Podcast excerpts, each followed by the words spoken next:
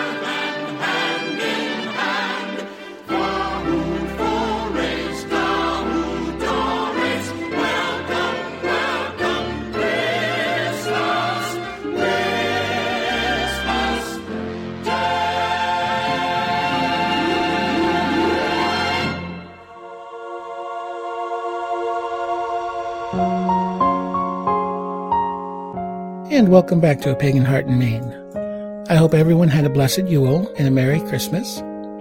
I was going to post this episode this past weekend, but with all the storms we've had here in the Northeast United States, it just didn't happen.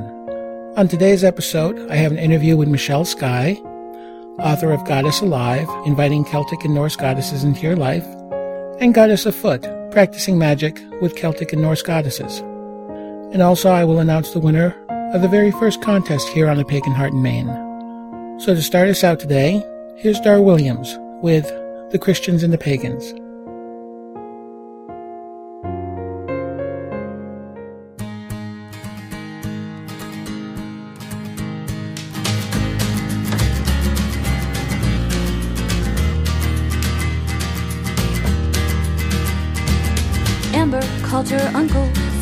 Up here for the holiday. Jane and I were having solstice, now we need a place to stay.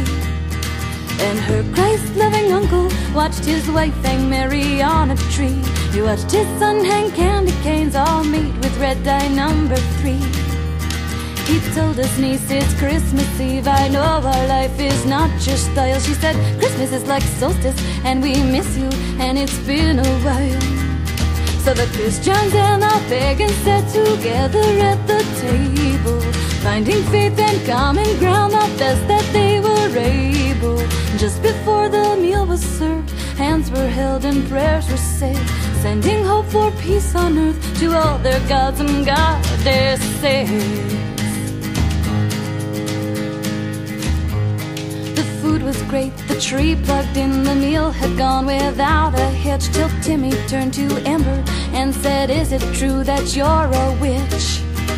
His mom jumped up and said, The pies are burning. And she hit the kitchen, and it was Jane who spoke. She said, It's true, your cousin's not a Christian.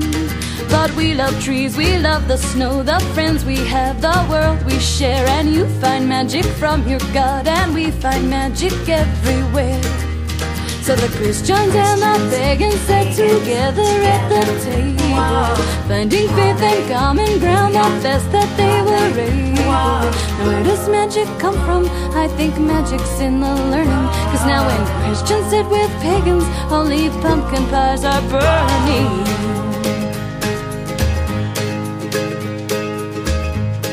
When Amber tried to do the dishes. Her aunt said, Really, no, don't bother. Amber's uncle saw how Amber looked like him and like her father. He thought about his brother, how they hadn't spoken in a year. He thought he'd call him up and say, It's Christmas and your daughter's here. He thought of father's sons, and brothers. Saw his own son tug his sleeve, saying, Can I be a pagan? Dad said, We'll discuss it when they leave. So the Christians and the pagans sat together at the table, finding faith and common ground, the best that they were able. Lighting trees in darkness, learning new ways from the old, and making sense of history and drawing warmth out of the cold.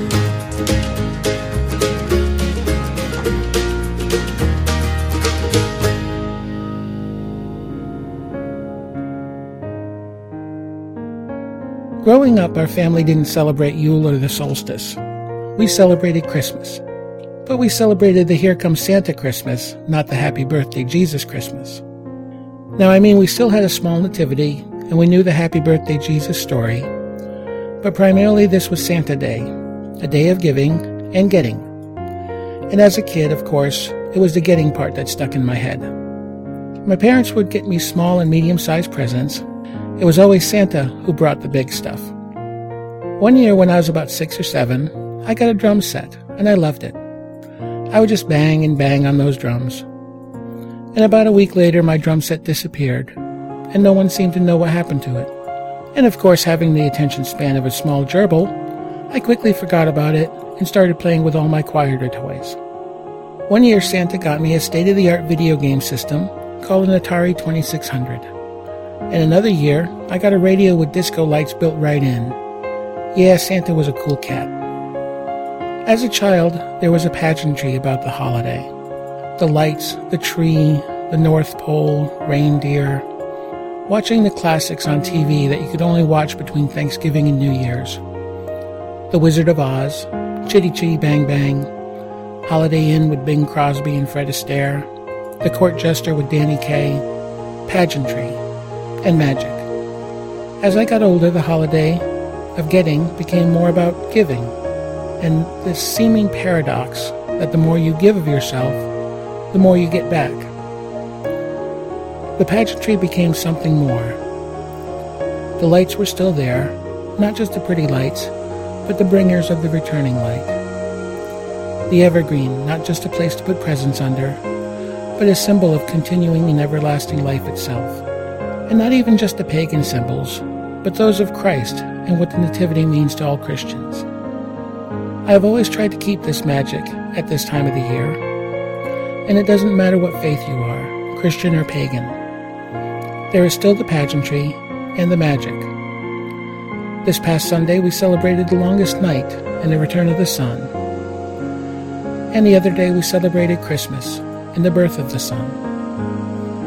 And many other faiths celebrate magic, pageantry, love, and giving at this time. So for Christian and pagan together, the darkest nights have passed and we celebrate.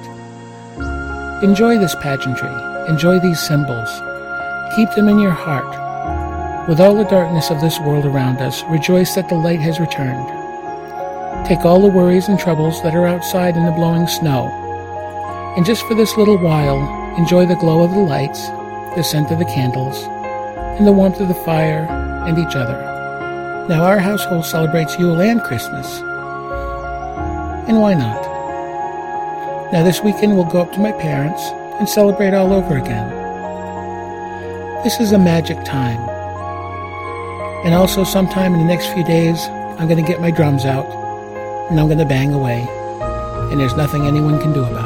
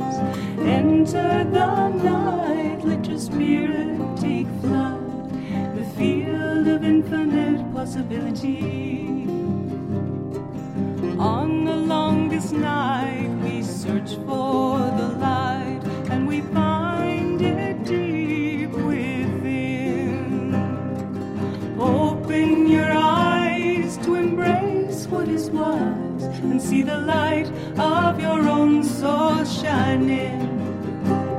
And enter the night, and you'll find the light that will carry you to your dreams.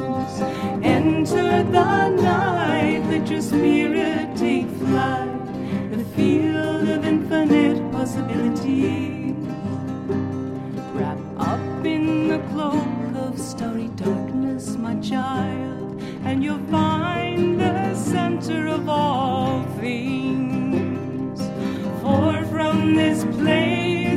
deepest dark space lies.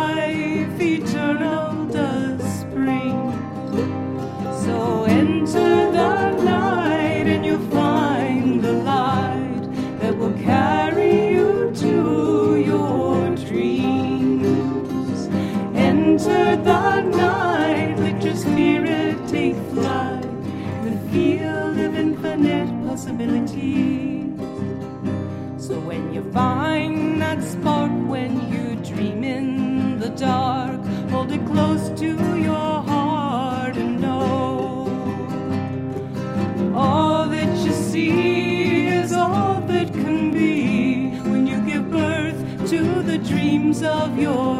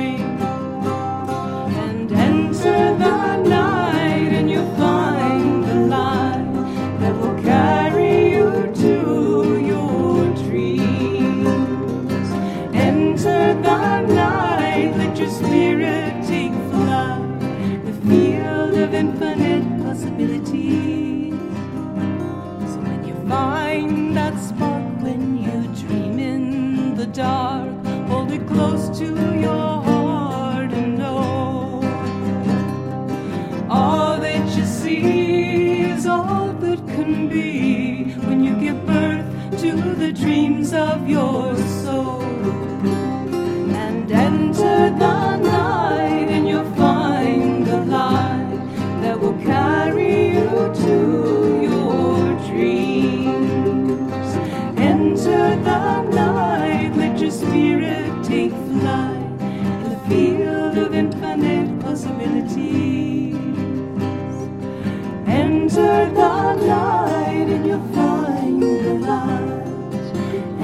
lesser the thine.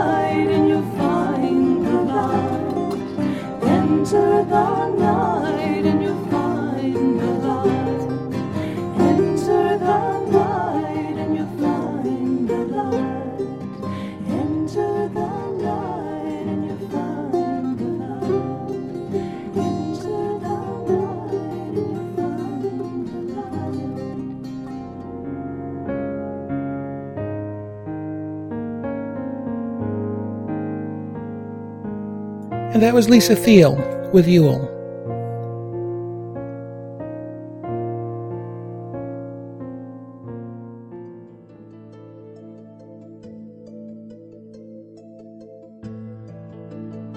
And today I have with me Michelle Skye, author of Goddess Alive and the book Goddess Afoot.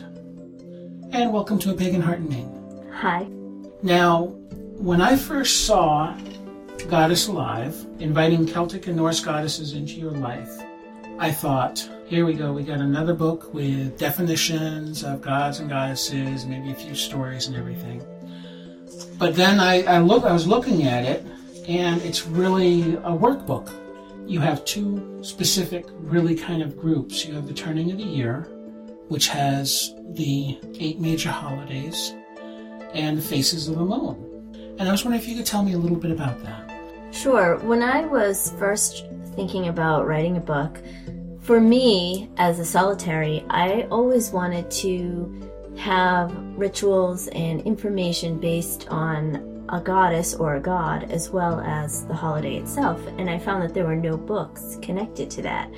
And so it sort of came from my own personal journey or search to find a, a format that I could work with for myself on the Sabbats.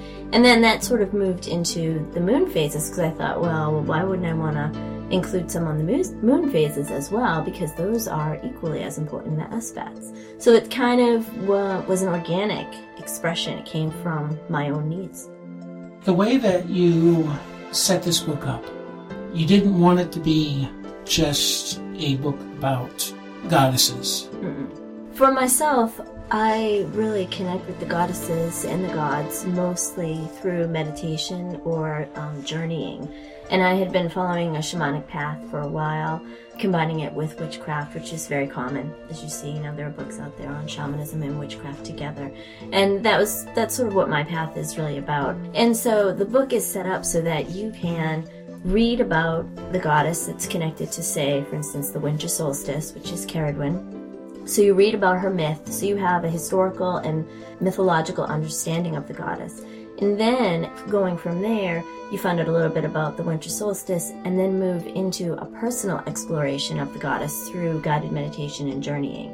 And then after that, you, have got you've kind of worked with the emotional side and with the mental side, so now you can feel more connected to the goddess. At least that's what I what my thought process was. And then I give you a section where you can give an invocation to the goddess, and then from there you do a ritual connected to the goddess and the holiday. So it's a complete sort of system or way of doing things. So it's not just pick up the book, do the ritual. It there's it takes time to actually get in, into connection with the goddess and to connect to the seasonal energies as well. It is wonderfully laid out because you do have that. You have the story of the goddess, description of the holiday itself, the path working, Right. the guided meditation, and all of the guided meditations are, are absolutely wonderful. And uh, the invocation, an activity which is really kind of neat, I think, especially if you're going to get a family involved, and then the ritual. Yeah, a lot of the the aspects of the path working when I put that in mostly for people who weren't comfortable with guided meditation or who weren't familiar with it so that they would be able to work on their skills in meditation and be able to become even better at it as, as they went throughout this, the season of the year. And I did actually a lot of the activities like you mentioned, a lot of the activities I actually did with my own daughter. And I did um, want to include an, an aspect that would be hands-on and that's really what a lot of the activities are as well. I have a background in teaching because i taught as an english teacher for a while and so i think that because of that i um, really wanted to bring in like a lot of different ways of learning kinesthetically reading or visually orally intellectually emotionally so i kind of brought all of those different learning styles into the book It really, it really kind of ties it all together. And I look at that as it really, the way you have this written out, it gives it a lot more staying power. I'm very proud of it, and it was um, really a work of, of love on my own part, and it was something that I learned from just from writing it. What I particularly like about Goddess Alive is that it does take goddesses that people know about, but they might not know their stories that much. a lot of people know about Ceridwen and her cauldron, or Bridget and her candles and her fire, but they might not know that, you know, Bridget had a son named Ruadan, or that she was married to the half Fomorian prince Bres, you know, and I, I think that knowing the background of a goddess is as important in connecting to her as our own intuitive understanding. And so that's something that I really worked hard on to, uh, for this book in particular, to find real factual historical references so that people would be able to know the goddess from the past and bring her forward into the future. And your second book, Goddess Afoot, is a little bit of a different take. Where the first book dealt with the holidays and the changes in the moon, this one you've taken lessons from the Welsh, the Irish, and the Norse, and the goddesses that you bring, you actually tie with an activity Or a goal, yeah. or a goal. I originally, I had I think five goddesses that I wanted to include in Goddess Alive, and they were based on, you know, magical goals or things that you would want to manifest in your life. But there just wasn't room in Goddess Alive for it. So I had these five chapters, and I was like, wow, why don't I write a book based around these? So I just divided them up, and, um, you know, I basically uh, thought of things that were important for everyday life, such as like you know, risk taking or manifesting abundance, for instance. These are things that we need in everyday life, as well as taking things that are more magical in perspective, like increasing your psychic powers, for instance. So I kind of took things that would be, I think, useful for everyday life, as well as things that would be useful in a magical or spiritual setting, and paired them up with a goddess who is connected to that particular attribute or that particular goal. And of course, because I'm most connected to the Celtic and the Norse pantheons, I stayed with that pantheon. And just some of the chapters, uh, you have like finding your magical name, accepting your shadow self, gaining balance in your life, learning to love yourself. A lot of the goddesses that I picked for this book, too, in particular, are ones that are not well known in the magical and spiritual communities. Um, they're kind of hidden. Kind of, you have to dig through the myths and the legends to find them. And you do have activities as well that go along. For this one, most I believe that most of the activities are magical. There are three magical activities at the end of each chapter. And some of those kind of look like a ritual or feel like a formal ritual, and some of them don't. So um, I know that some of the chapters have like formal rituals at the end that are a magical activity, and then some of them don't have a, a formal ritual. And I think that that really had to do with the goal that you were looking for and or that you were working on and also on the personality of the goddess. Some, some goddesses are more formal than others.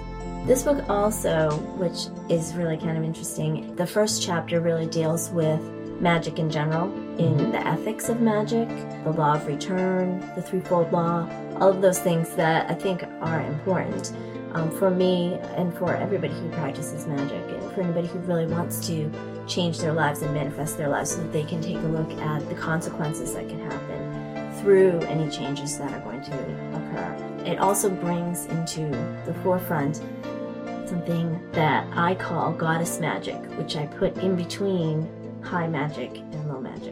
Goddess magic is basically where you connect to a goddess or a god. It can be any entity. Um, you, can, you can even connect to your ancestors, but because this was a book on goddesses, I am focused on goddesses. And you connect to the goddess in order to align yourself with her energy and to so that she can help you manifest what you want here on this earth. So instead of high magic, where you're connecting with an, an entity or a god or a goddess in order to really work with big monumental issues like saving the world or peace and love. With goddess magic, you're connecting with an entity in order to bring about low magic stuffs in order to connect and change your life for the better here and now instead of looking at the bigger picture. You're looking at your own life, which of course, as we all know, everything's all connected. When you make your life better, all it of that- changes. yeah, Right. it like all goes out and ripples and makes everybody else's life better too. So it really is kind of a form of high magic, but it's a form of low magic. It's a combination. Okay. So that's why, and uh, I'm really excited about it because I think it gives people another way of manifesting their desires, manifesting their goals, and, and making their lives better because that's really what it's all about. So, what do you think was the hardest part about writing these books? Um, the research is really the hardest part. Absolutely, for me. I love doing the research, but then coalescing it down into readable and understandable chunks, and that is really the hardest thing. And it's I'm constantly editing and re-looking at a myth and trying to figure out well what does this mean or why would they do that. I look at it from obviously I can't look at it from an ancient point of view because I live here now in present day America but I look at, I do obviously realize that I'm tainted in that way. So I try to take a look at the culture of where the stories came from so that I have an understanding of, of okay, well, what, what, what they have thought this meant. Nobody really knows 100% what people thought in the ancient times. Mhm. All we have is the archaeological evidence and the stories. We hope we can figure it out from there. One of the things that really saved me a lot in my research was being able to go online to like sacredtext.com. They have saved so much information. It's unbelievable. And you don't have to, nowadays, you don't have to pay tons of money to buy a Mabinogion unless you want to mark it up with pen. But, you know, you can just go online and look at it and be able to see like three different versions of it. It's awesome to be able to look at it that way. Where do you think uh, the internet is fitting in with paganism? I think that it is a really viable resource for connecting people, finding people in your area, being able to talk to people about questions or concerns you have. I think it's really very helpful and a really good way, and it has been a really good way that paganism has grown and touched more people. On the flip side, you know, you obviously you can get people who can put up any anything they want on the internet. So you have to be really discerning when you look on the internet and you find um, pagan information, information on mythology or legend or anything. You have to be sure to research and make sure you can find backup things that back up that information because anybody could tell you anything and you can't just swallow it whole. One of the things I really like about the books um, are the pictures that are included with each chapter. There's a picture of the goddess there, and even if you want to think of your own mind what she looks like, it's neat to have that picture. Be able to take a look and see, well, this is how I saw her, this is how an artist saw her. And that is something that I'm also really proud of. And both of the artists did an awesome job. Um, and both of them just really captured the spirit of the goddesses. And that was really exciting to see for me as an author. Also, with Goddess Afoot, the cool thing is, is that in the beginning of the book, I list all different kinds of magic. I think there's like 25, 30 types of magic that I list, and I give like a brief little blurb about what the magic is. You know, like written word magic, writing down what you want to occur, and then burning it or burying it or doing something with it. So like I have these little brief blurbs, but throughout the whole book, I made it real a, a big point of making sure that all of those magics are represented in the book. So you can try out written word mar- magic that maybe you're like, oh, I'd like to try that, but I can't think of a way to do it. Well, there's an example in the book. So all there's an example. I think there's at least two of each of the magics. And there's elemental magic too, which is something that not a lot of people really talk about or like work with that much, you know. And so that's really cool to work with like earth magic with an earth goddess, working with the earth and the soil. I mean, it's like this really cool, way of looking at things. So it's, it really comes together nicely. Elemental magic, then. Give me some examples, say, from each of the elements. What would be someone reading these books going into it? Well, elemental magic, I think a lot of the times people they don't always understand the concept that it's bigger than just the feather that they're holding if they're using air magic for instance or just the soil that they're working with if they're doing earth magic. And this book really seeks or really tries during the elemental magic sections to really connect to a bigger whole, to connect to the, the real nitty gritty, heavy duty element itself. And it doesn't always seem like it because the actions seem kind of silly. Like, for instance, I think with, it might be with Eru or with um, Eru or Kezar, where I have to like dig in a big bucket and like do there's this whole like mud thing where you're like working with the mud with your hands and everything. And it seems really silly. The point is, is that yeah, it is silly because the earth element is way bigger than the mud. It's like way bigger than you or me or the mud or the bucket or anything. So because of that, I think it it kind of makes you think, oh yeah, it is bigger than it because it is so silly at the same time. Or like in Ma- with the maca, I have you do a whole um, cleansing of your sacred space, a whole getting rid of stuff using the element of air and using various elements of different aspects of it. You know, like a sweeping, which is like you know pushing stuff out, and then a feather, and then I don't remember. There's one one other aspect of it. So it's like even though they're everyday things that you're doing, you're doing them with a different mindset. One of the things that I really enjoy, or that I enjoyed, and that I really am excited about as far as Goddess Afoot, is that there are goddesses in there that people don't really know about, like Creiddylad, who's a Welsh May Day goddess, who we actually know um, as the Ivy Queen a lot of the times. And her consorts, Gwyn ap Nudd and Gwythyr, are um, who I probably just killed. Sorry, the Welsh pronunciation. So people out there are like, "Oh my God, that was so wrong. I'm so sorry." so I don't know Welsh, so. um, but uh, you know, like she's she is actually the constant queen who stands as as like the central point, as the axis around which they fight and turn the wheel of the year. So they are actually the Oak King and the Holly King that we celebrate, but we don't know about her where she's standing in the middle and being the constant one. So like it's really cool to be able to bring that out and be like, oh look, yeah, you guys have been talking about the Oak King and the Holly King. You've probably been doing reenactments at the summer solstice or or whenever at the winter solstice.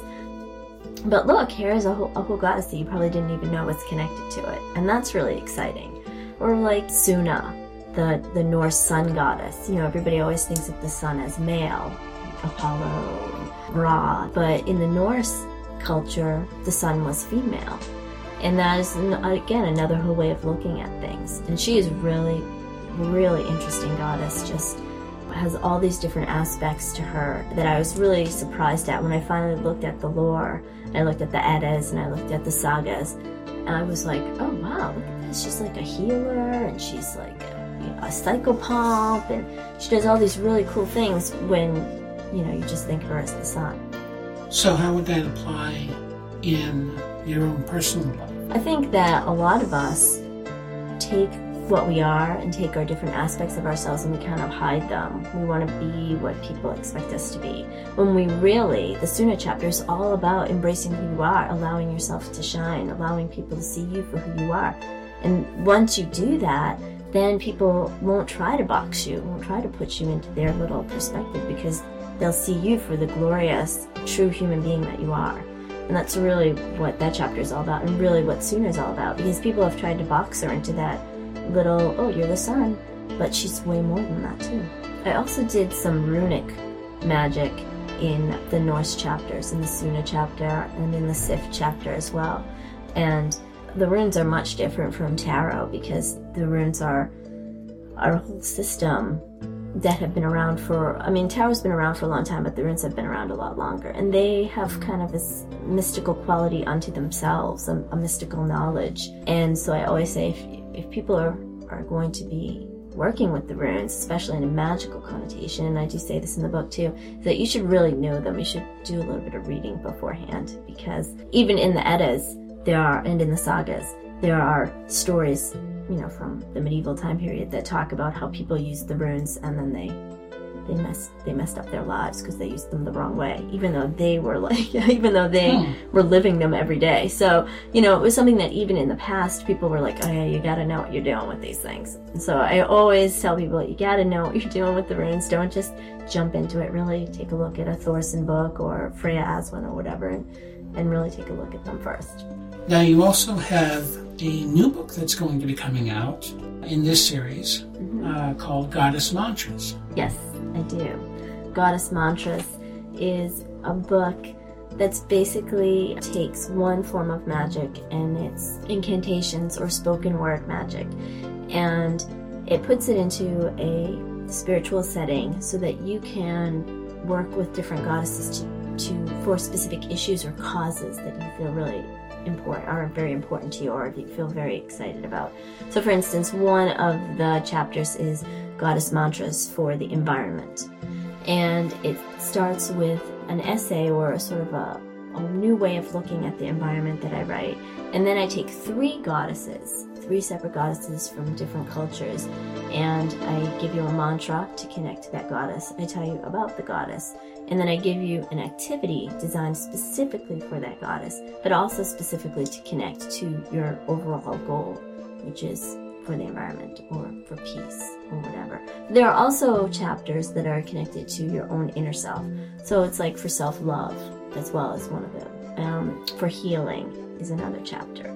So, um, so I tried to find goddesses that were from all over the world, and that's the main difference I think for goddess mantras is that it focuses not just on Celtic and Norse goddesses, but on like Azumi, who is from Japan, and um, Pachamama, who is Incan.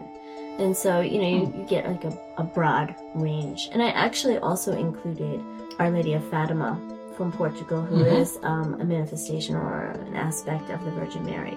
So I, you know, I really looked around at a lot of different goddesses and included a bunch of different ones. As, but there are still Norse and Irish and Welsh goddesses as well. Um, and at the end of each chapter, after you look at each of the three goddesses and maybe you connect to one, you do a mantra with them for a while. At the end of each chapter is a bigger activity or a ritual that you can perform that connects you directly to the issue that you're interested in, whether it's growth or self-love, or there's actually a chapter on spirituality too. So I think some people, when you've been in paganism for a while, sometimes things become like rote. I do the same thing Right. all the time. You know, I call the quarters the same way. And you start to lose that really, that excitability that you had when you first learned about paganism, you know, that sort of inspirational hit in the head. Oh my goodness, awesome. And so I chose goddesses to kind of help you if, for instance, you're in that kind of rut and you want to reconnect to your spirituality and reconnect to yourself and to what first called you to being a pagan. I think that for me, one of the things that I always try to impart to people, and I try through my books as well, is to really listen to your own self, listen to who, what feels right to you, and that in both of my books, I state in the beginning, look, this is my idea, but if you don't like it, don't do it. You know, don't force yourself to do something just because an author suggests it. Don't force yourself to do something because somebody who you feel like is is higher up in the hierarchy or whatever, or in the pagan community, says that you should. You shouldn't do anything that makes you innately uncomfortable, um, and you should always listen to your inner self. And I think that this is something that we in the pagan community can really pass down to our children, and that it can become a, a real homegrown, you know, real important thing to remember because we always have people telling us this is what you should do, this is what you should be, this is who you are, and you should really just sometimes settle down, do a meditation, just focus on yourself. So that's one thing that I think is really important and one of the real benefits I think to being pagan. And another thing is don't discount the small things. Every little thing you do matters. Everything, whether it's you just throw cornmeal out to the birds, that is uh, an aspect of love and a spiritual love. And, you know, even if it's just, oh, I'm going to make a candle for Bridget, you know, people think, oh, it takes five minutes, it doesn't matter. But of course it matters because you're doing it. And if you could be doing something else with your life, you could be stuffing your face with bonbons. But instead, you're choosing to do this one aspect, this one act of love. So really, don't feel like you have to do, do these huge monumental rituals in order to be pagan, in order to celebrate the goddesses and the gods. You don't have to. Buy a hammer, you know, use it when you when you use it, think of Thor, you know, whatever. Something small like that, all of those little things that we do add up to a spiritual practice. And the books again are Goddess Alive and Goddess Afoot. And do you have a website? I do. It's michelleskye.com. And that's Sky with an E. Yes, it is. And you can also find links at my website as well. And thank you again for coming in today. You're welcome.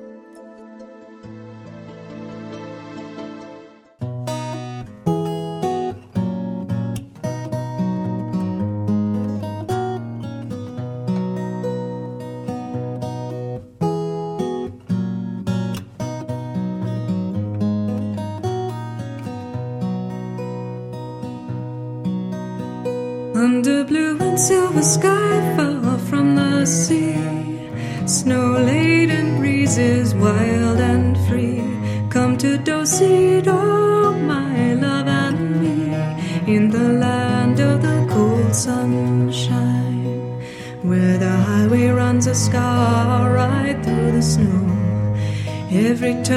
vista or a glittering plateau, we take the high road through the land of the cold sunshine.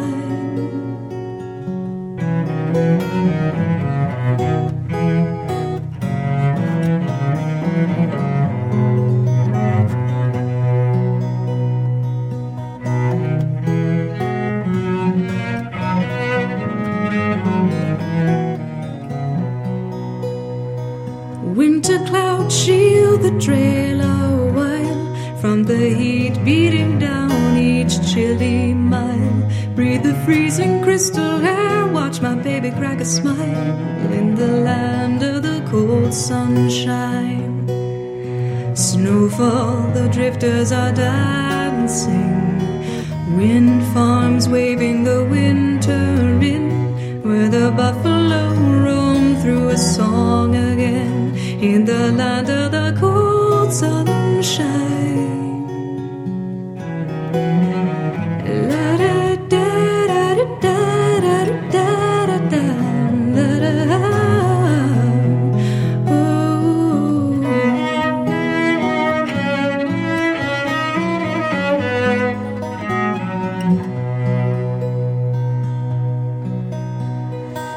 Wizard had peaks all marked Sky at the end of the day. Build ourselves a fire and watch the stars wheel away in the land of the cold sunshine. Velvet sunset, mountain light. We follow you west into the night, where a lullaby must be just right in the land of the sunshine. A world of wonder, world of white, the land of the cold sunshine.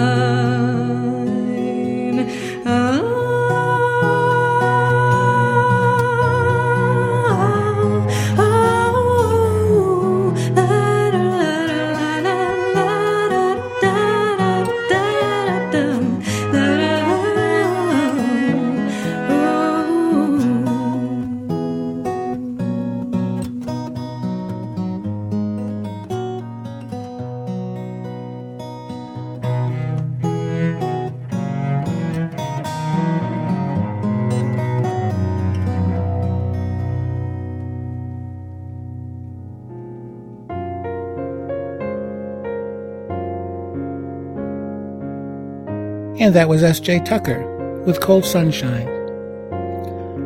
I want to give a shout out to all my podkin out there and wish you all a blessed holiday season. And also introduce a few new podcasts to my listening lineup.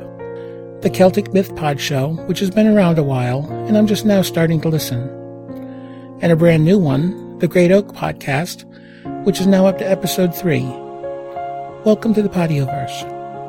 And as always, you can find links to both these podcasts and many others on my website at www.paganheartinmaine.com. At the top of the page, click on the link called Podcast for the Pagan Heart.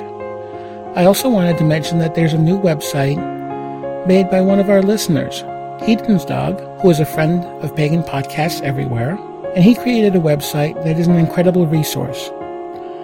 It is at www.paganpodcastingindex.wordpress.com and you can find a link to his website on my site as well. And what he does is he takes each podcast he listens to and indexes the shows. The site lists topics, books, music, announcements, and websites talked about during the podcasts, and provides a time index in the audio file. He even includes a link that'll take you directly to the podcast page for the episode. I want to say thank you for all of you who wrote me this past month. It's nice to know you're all out there listening and all of you are great. Some of you have given me wonderful ideas for upcoming shows, and all the warm comments were wonderful. I was compared many times to a hot cup of chocolate, and a warm blanket. But I do want to mention one person in particular just because her comment tickled me. I have been called many things in my life, some of which I can't mention on this podcast, but this was a first. Shannon from Maryland wrote me just the other day and said, I absolutely love your podcast, but I want to know why you aren't Gray Bunny. You sound like a bunny. And that absolutely made my day. Out of all the things I've been called, I've never been called a bunny. Except for all the times I was in a bunny suit. But that's different, and that's a different episode. Thank you, Shannon, for that. Now it's time to draw a winner for Arthur Hines CD Poetry of Wonder. And all the names are in the hat. And the winner is Taliswin Dragtian. I think I pronounced that right. Congratulations. And you'll be getting an email from me, probably right as this episode airs, asking where you would like me to send your CD. But thank you all for writing me, and I'll have to see about giving some more stuff away more often.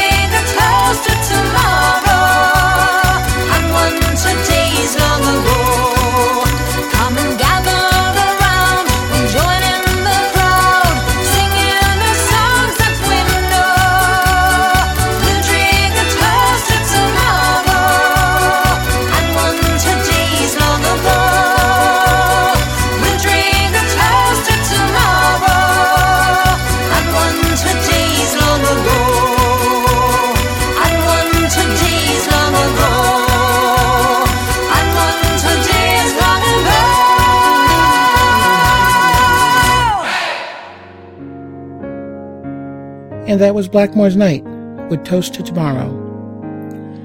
And I'm going to call this episode 22. And as always, all music on a pagan heart is used with permission from the artists. And to close out today's show, this is Heat Miser from the TV show Year Without a Santa Claus. Until next year, I'm your host, Gray Bunny, and I wish you all a joyful Yule and blessed solstice season, and a Merry Christmas. Great blessings.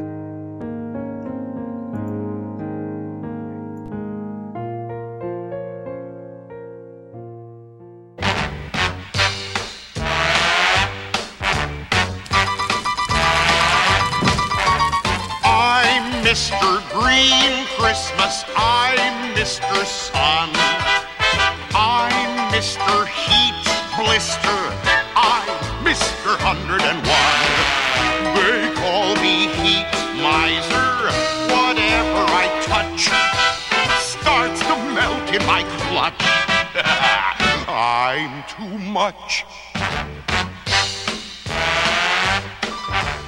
He's Mr. Green Christmas. He's Mr. Sun.